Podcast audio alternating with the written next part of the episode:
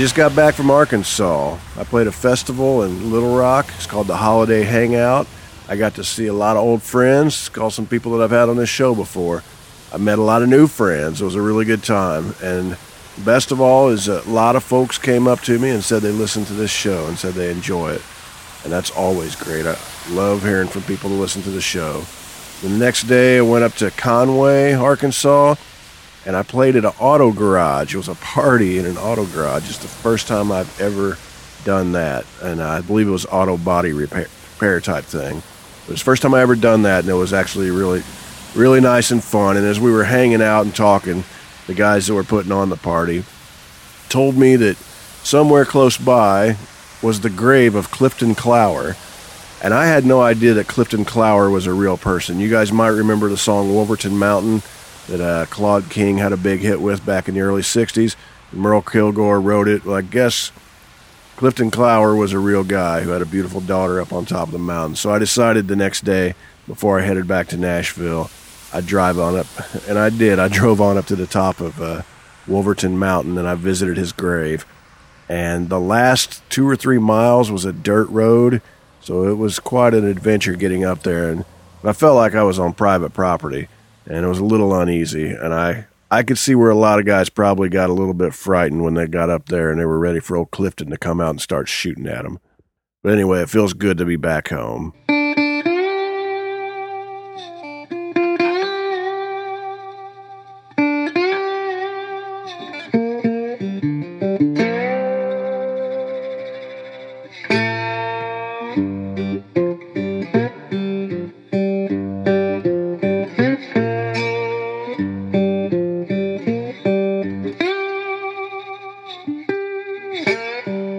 Hi friends, this is Otis Gibbs, and you're listening to Thanks for Giving a Damn. I'm sitting here in my living room in East Nashville.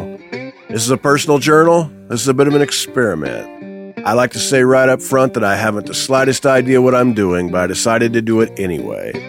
And this show is founded with the idea that there are only two people in art that matter. There's the creative individual and the person experiencing it. And everything else is an artificial filter. This is a way for me to share things with you guys without any filters whatsoever. My guest this week is Don Schlitz. Don is a singer and a songwriter, and you might know him from writing songs like The Gambler, Forever and Ever Amen, On the Other Hand, and a ton of others. But you can find out everything you need to know about Don at don schlitz dot com. Don's written or co-written so many hit songs that uh, it would take me forever to sit here and list all of them. So I'll just say that he's the only songwriter to win ASCAP's Country Songwriter of the Year award four years in a row. He's won three C M A Song of the Year awards. He's won two A C M Song of the Year awards. He's won a couple Grammys, and he's won a ton of other awards. And he's a member of the Songwriters Hall of Fame. Don was nice enough to come over to my house and share some stories with me, and we talked forever. I mean, we talked for a long time. Really good guy who I really enjoyed being around. But we had so much stuff to cover that I, I decided that um, this show would make up the area between him moving to Nashville and The Gambler becoming a huge hit. And we have so much other stuff that I'm sure somewhere down the road we'll do a part two. But I hope you guys enjoy this. Here's Don Schlitz.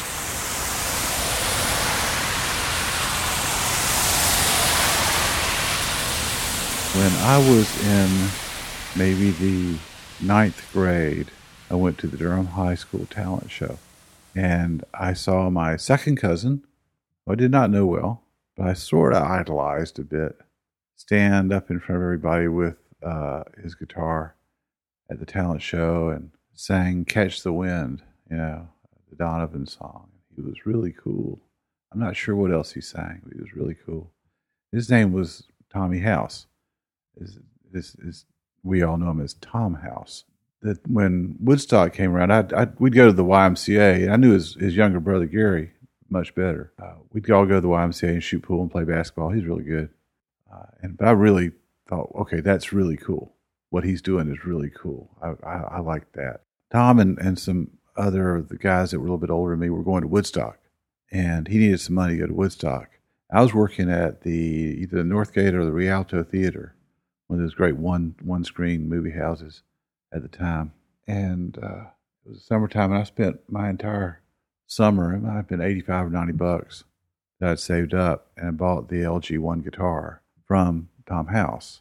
And that was my guitar. I remember coming in and having to explain to my dad that I spent my summer money on a guitar, and I was met with a rousing support of silence. Yeah. So uh, that's how I got that guitar. Uh, and that's the guitar I came to town with.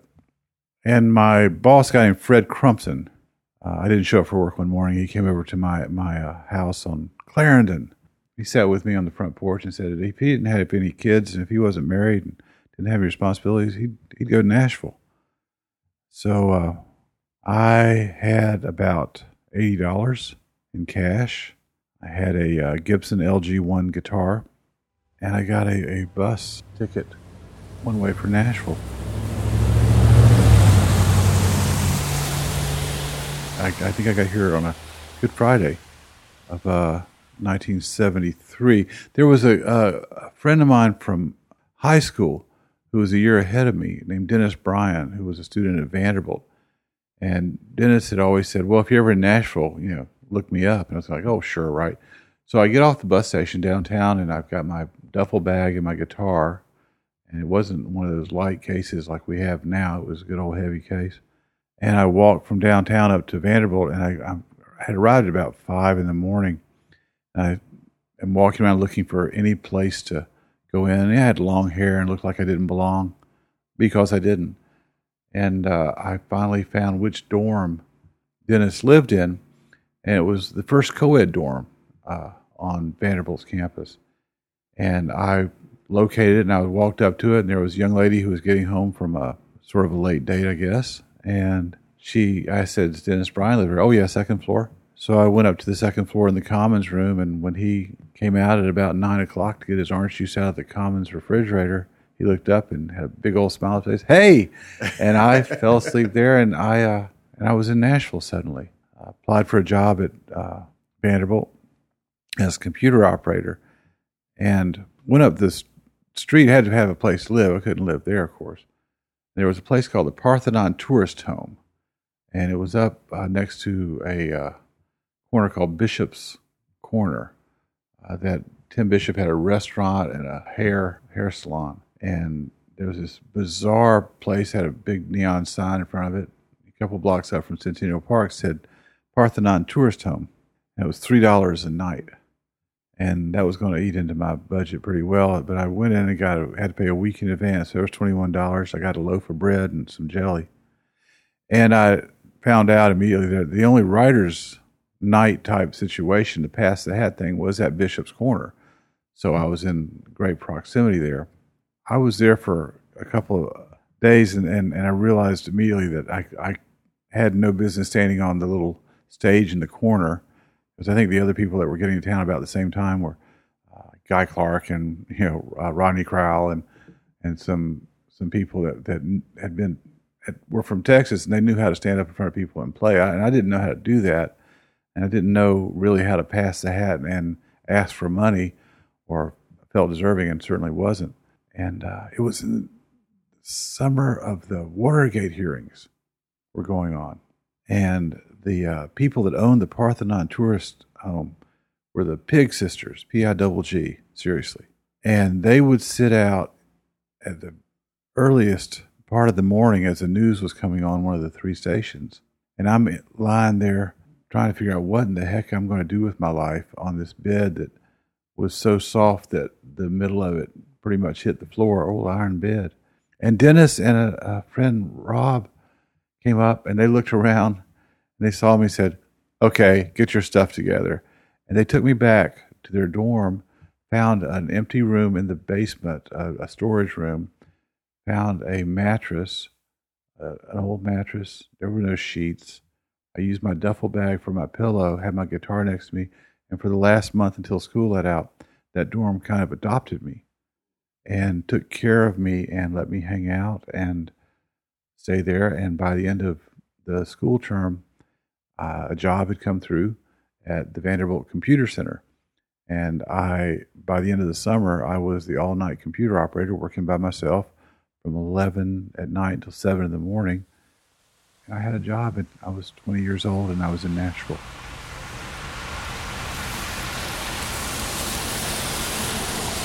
So one day I get a uh, postcard, and it's from Tom, Tom House, saying, uh, I'll be out there on Thursday.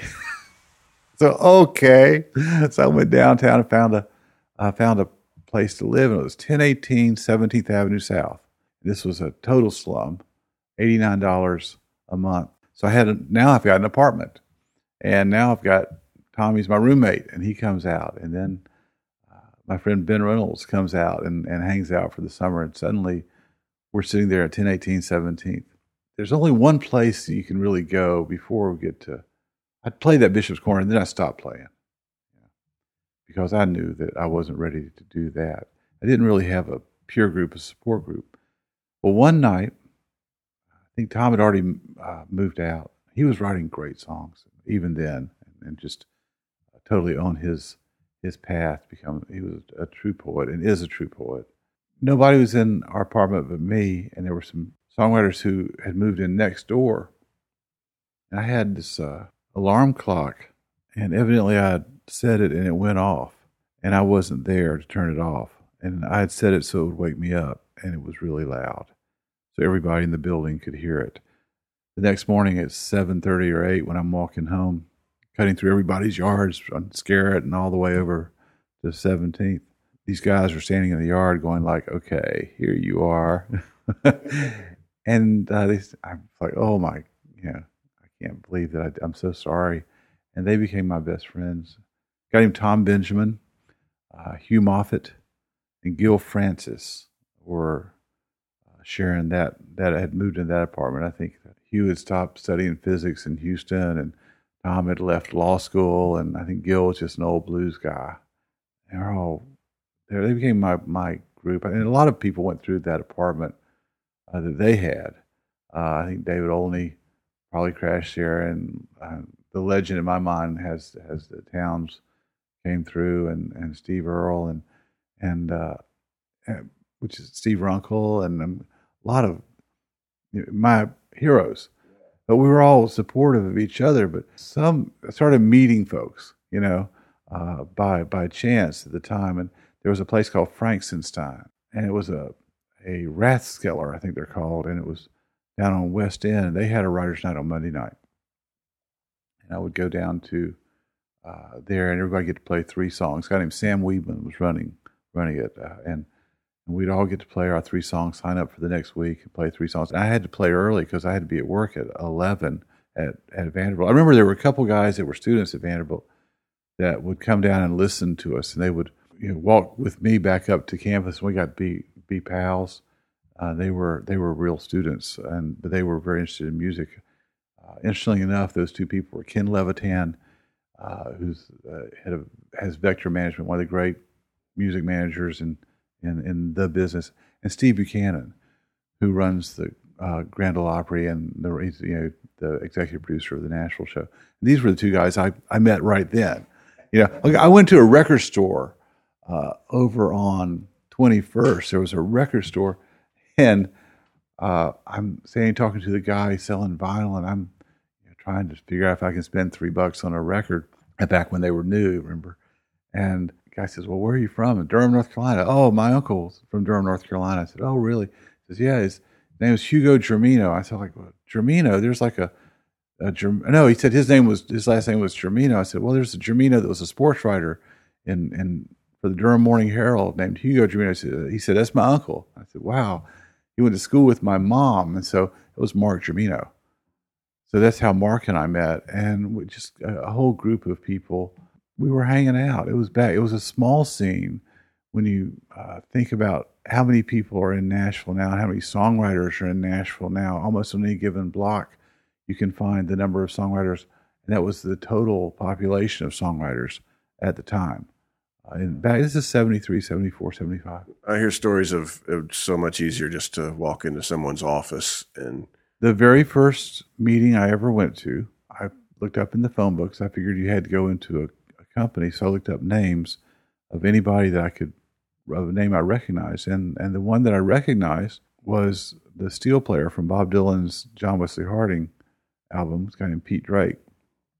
I saw there was a Pete Drake Music, so I went to Pete Drake Music and uh, knocked on the door, and they sent me upstairs to with my guitar.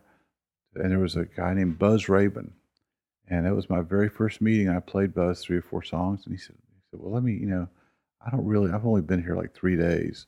And he said, "Let me make a phone call for you." So he called. I hear him talking to some guy.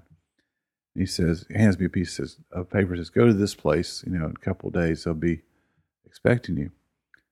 So I'm thinking, I'm everybody's big break here, right?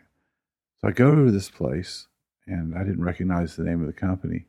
The lady at the front, the gatekeeper, the lady at the front desk yells back, "Is anybody listening to songs?" And this guy's, guy with curly hair and wire rim glasses comes out and says, "Oh, I, I'm doing that. I've got, I know this." And uh, so I go back into his, he's got an office, and I start playing him these songs I've got. This is, you know, seventy-three, early seventy-three.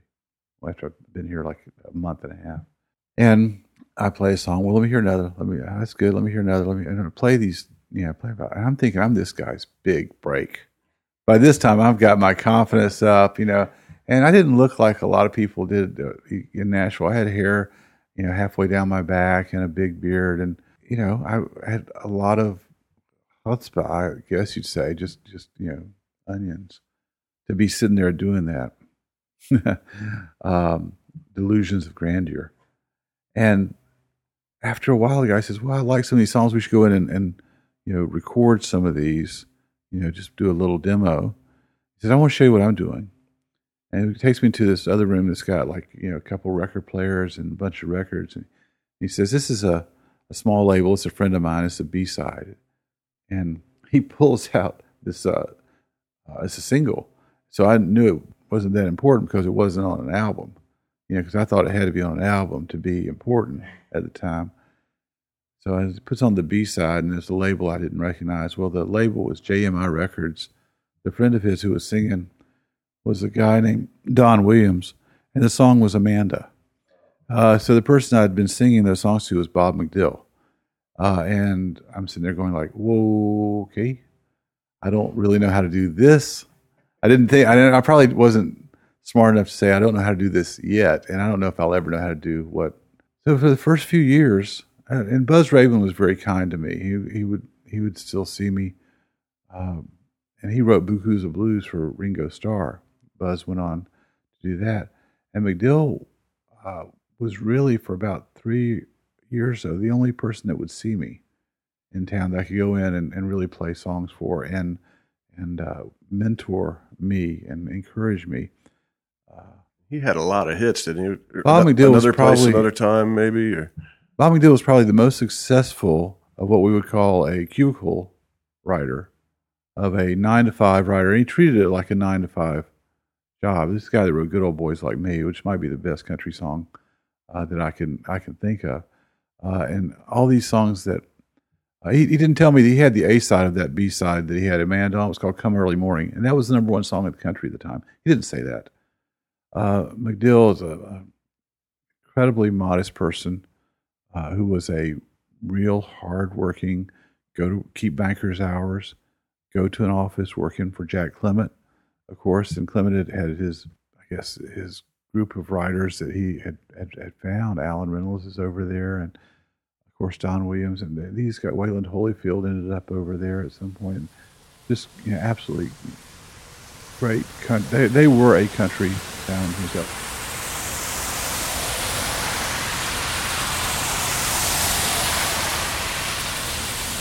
One day, I was constantly uh, watching my, my friends get either a record deal or a cut, or Hugh had a number one record, or Tom Benjamin got a record deal with R C A, and I was getting nothing. Nothing was happening. Uh, and I was would threaten, as if it was a threat, that, well, I got to get rid of this. I got to go do something else. I got to figure out what to do with my life. I still... I'm still walking around brokenhearted and trying to write songs and working, you know, forty-eight, fifty-six hours a week. And they had an, an I B M Selectric typewriter at uh, at Vanderbilt, and we had an erasable tape. So I'd write long letters to my parents, and I'd write song after song after song every night because these programs that I was running with the punch cards took a long time to run, so I had a lot of time. I was getting a lot of practice in rhyming and metering, and that was a great experience. And I was getting a lot of practice being uh, having my blinders on and not being distracted by having a uh, family or a real life, really. Uh, it was just me. I'd go see McDill, and every once in a while I would say, well, I'm just going to, I'm going to go back to Durham. You know, I'm going to go back to what I know, and I had no idea what I was going to do. I just wanted to make a threat to somebody, and he said, well, you could do that. You could do that, but you'll never know. And I'd be halfway toward the door. Never know what? Well, you'll never know if, if you could have made it or not. I was like, damn. You know, okay. And I'd keep trying. One day I, I, I went in, and I hadn't really been writing much of anything. And he said, you know, how many songs are you writing a year? I said, I don't know, ten. He said, all from inspiration. I said, yeah. He said, okay. Well, your job is to write those ten, which you're going to get anyway, and to find a way to write forty more that can get on the radio. And if I'm sitting there writing a song every night, you know, anyway, I think, well, maybe maybe I can make some of these good. Um And just studying the process. And I didn't realize I was studying the process and, and studying the form of what these songs were uh, all the time, so that if uh, an idea ever did hit, it just it just happened, and it would flow through very fast. Uh, and McDill one day, when I was in one of these dry periods, showed me an open tuning on guitar. I didn't have my guitar with me, but I, I walked home, and I wasn't playing the guitar like a marching band walking down Uh, from over on sixteenth all the way to uh, Fairfax, another part of Fairfax I was living on, an efficiency apartment. And I started writing this song. I, I had this drone of the guitar going in my head, and I started making up these this story from nowhere. You know, one line then led to another line, another line, and kept remembering it and singing it to myself. And I got home, and I had an Elsie Smith typewriter that had been my dad's, who had passed away a couple years before. And I was a good typist. This is not an electric typewriter, but I sat down and I typed it all out. And I played it all. I, I tuned my guitar to that open tuning, and it just, you know, three chords. And, oh, this is good. As best I can recall, uh, Tom House, who I was still, of course, hanging out with, uh, came by and I played it for him. I, I had everything and didn't have a last, the last verse. It kind of ended after at the chorus. He he thought, he said, that's that that could be something. He told me later he thought it could have been cool.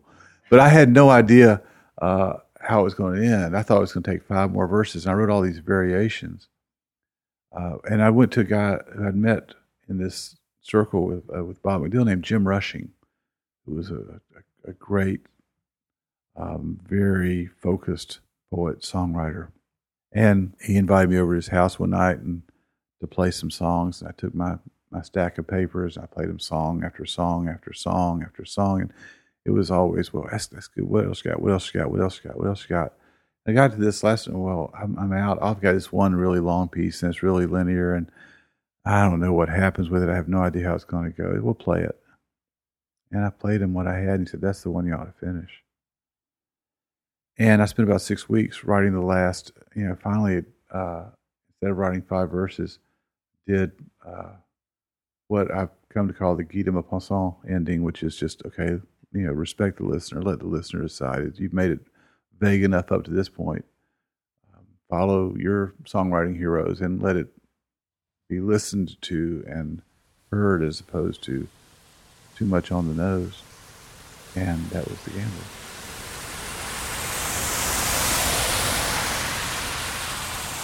And so I, I started playing that out. And uh, then Jim started playing it out. Uh, then I think Hugh started playing it out, and people started, you know, playing around with it. And, I met, and Jim introduced me to this guy named Paul Kraft, who had a publishing company. And Paul Kraft took me over to Audie Ashworth, who was his publishing partner. And they liked the song. Paul started playing it out. These are, you know, all great songwriters. You know, Paul Kraft wrote Brother Jukebox, Keep Me From Blowing Away. Recently we lost him. He was he dropped Keep Me Jesus, and Hank Williams, You Wrote My Life. These are great, great songwriters. So Audie had produced a guy named J J Cale, and Audie cut and, and Paul cut a demo on me of The Gambler. And uh, so Audie started pitching it, and he couldn't get anybody to bite on it. It was four minutes and three seconds long, and uh, it was just wrong. This is a song that McDill had passed on. You know, everybody had, everybody had passed on. And I'm still working at Vanderbilt. Uh, so Audie decides to put it out on his own and print it up, you know, a couple hundred forty-fives and send them to radio stations. He'd been a big-time D J in Nashville. Audie sends it out. Actually, on the all those uh, copies he had printed up, out, he had me write all the label copy by hand on all of them, and it was somewhat extensive. two hundred Just, copies. Yeah, and on the other side, and I had to write, you know, like a copyright such and such, nineteen seventy-eight by Autogram Music, you know, two point... P O Box two two three six or whatever, you know. It's like, yeah, I'm sitting there with writer's cramp, and it was a, it was one of those things that they would look at me and say, "Good for you. That's good for you." And I guess it was, I know, because I uh, eventually he would he took me out, had me open for J J a few times. First couple times with just one guitar, and that was about as hard a thing to do as you could ever do. Nobody knew what J J Cale looked like, for one thing. So when I came off the stage with my horrible twenty minutes, or such as it was, folk singer, twenty minutes, people were going like, "Why didn't you play c- cocaine, dude?" Like, uh, that's the other guy. It actually happened to you once. That's right. So uh, did but, you did you get to interact with him at all? With, with J J Cale? Not no, but he was very very nice, and uh, he he always would smile. And and then uh, I guess a year or so later, when we had a band, he was he introduced me to Martin Parker. He had recommended Martin Parker to come play for us because uh, Martin was a great drummer. That band was Reno Kling, Kevin Welch, and Martin Parker and me. That was a really good band except for the singer, and that was me. But uh, he was very nice to us. Uh, but no, not a whole lot of interaction. You know, I just, you know, he actually, this is, uh, I've never heard it, but he cut The Gambler as a, and, and I never came out or anything, but. The idea of J J Cale making it all the way through a song uh, with that many words is strikes me as funny, but just the honor that he would like it enough to give it a, a, a go is uh, is amazing. What a hero! What a great person to to learn from by watching. I got to watch all that stuff. I signed with ASCAP. A guy named Merlin Littlefield. I visited ASCAP and B M I. B M I offered me fifty dollars a sign. ASCAP said, "Well, I'm not going to insult you by offering money, but here's how we collect money." And I liked Merlin. And this record of mine came out. So Bobby uh, Bear cut The Gambler. He was switching record labels, so he didn't put it out as a single, but it, was, it made his album. And at the same time, Hugh Moffat got a record deal on Mercury, and he put it out. And uh, Conway Twitty's son, Charlie Tango, put it out on Gusto Records. It's odd if you see a Schlitz Gusto connection there. It's just, yeah, it's just the planet's out of out of whack. And we had three songs charted, three records of it charted at the same time, and a Bobby Bear cut. And mine went to like number sixty-one. I think it was the the, the one that went farthest. And I'm still working at Vanderbilt. Okay, and I've heard myself sing on the radio. So, okay. You know, Merlin takes me over to meet a guy who comes out from Capitol Records, the A and R guy. They signed me to Capitol. And that guy's name was Chuck Flood. And Chuck Flood is still my business partner, manager, everything to this day. Uh, we've never had a contract. We don't need a contract, but, you know, we've, we've been partners for, oh, these since nineteen seventy-eight. seventy, right at the turn of seventy, seventy-eight. And then, so the song came and went away.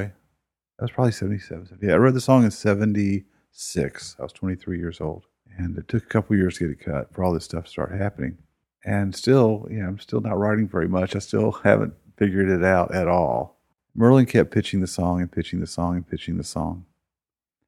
And one day he cuts me, he cuts me, he calls me. And he says, "Larry Butler cut your song last night on Johnny Cash." And the next morning he calls me. I had, you know, the, the, the not a cell phone, but the phone to the wall. This is at ten o'clock after I've been gone home to my little apartment on Fairfax and gone to sleep. And at ten o'clock he calls me and says, "Larry Butler cut your song last night on Kenny Rogers."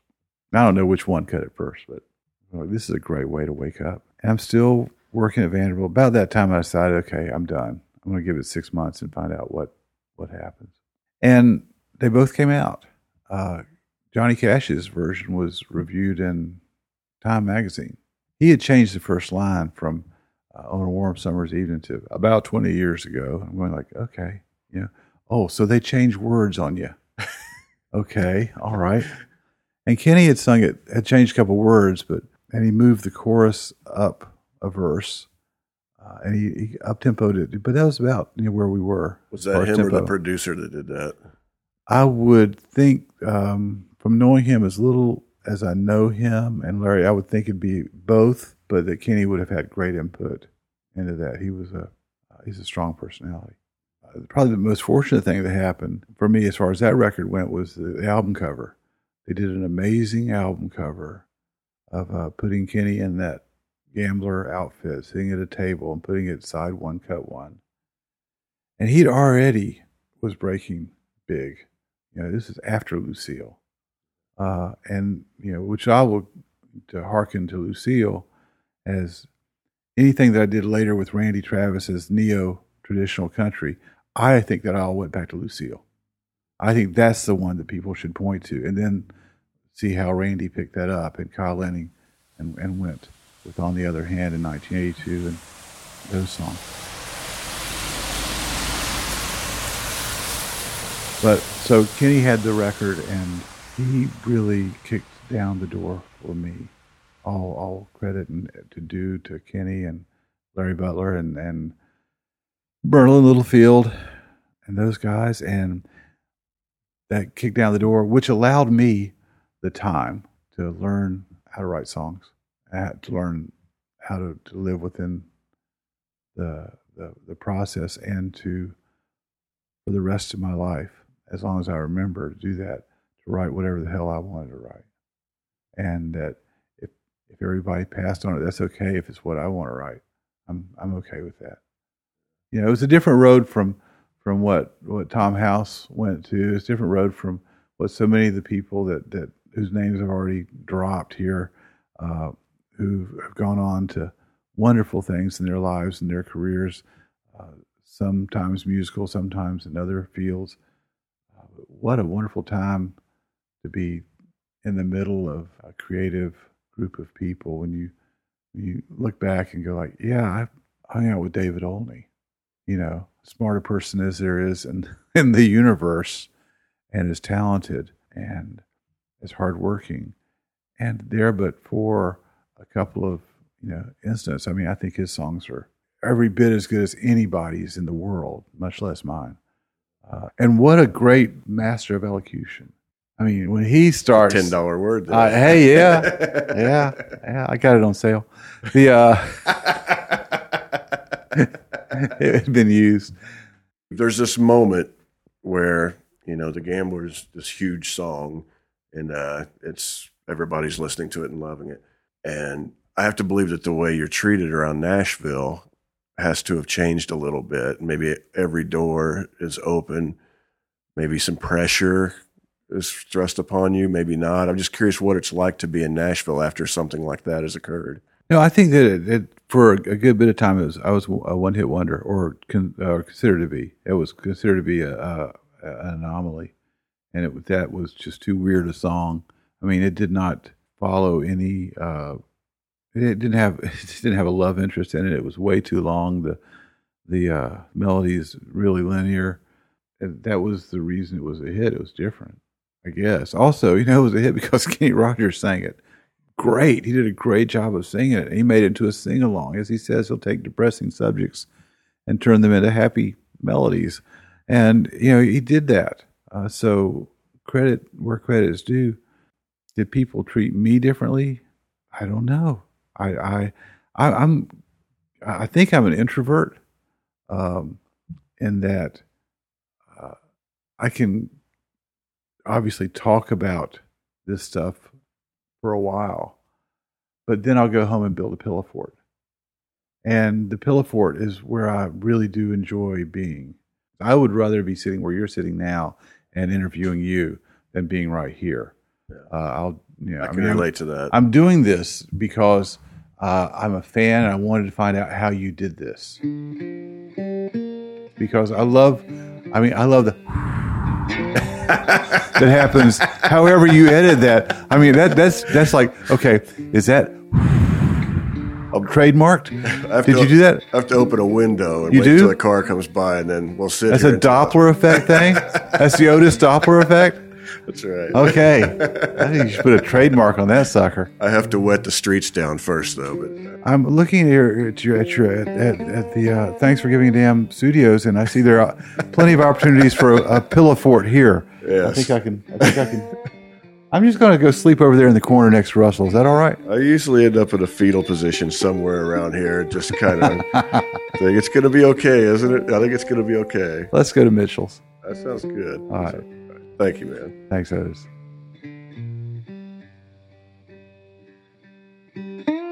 I'd like to thank everybody for listening in, and I'd like to thank Don for coming over to my living room here in East Nashville.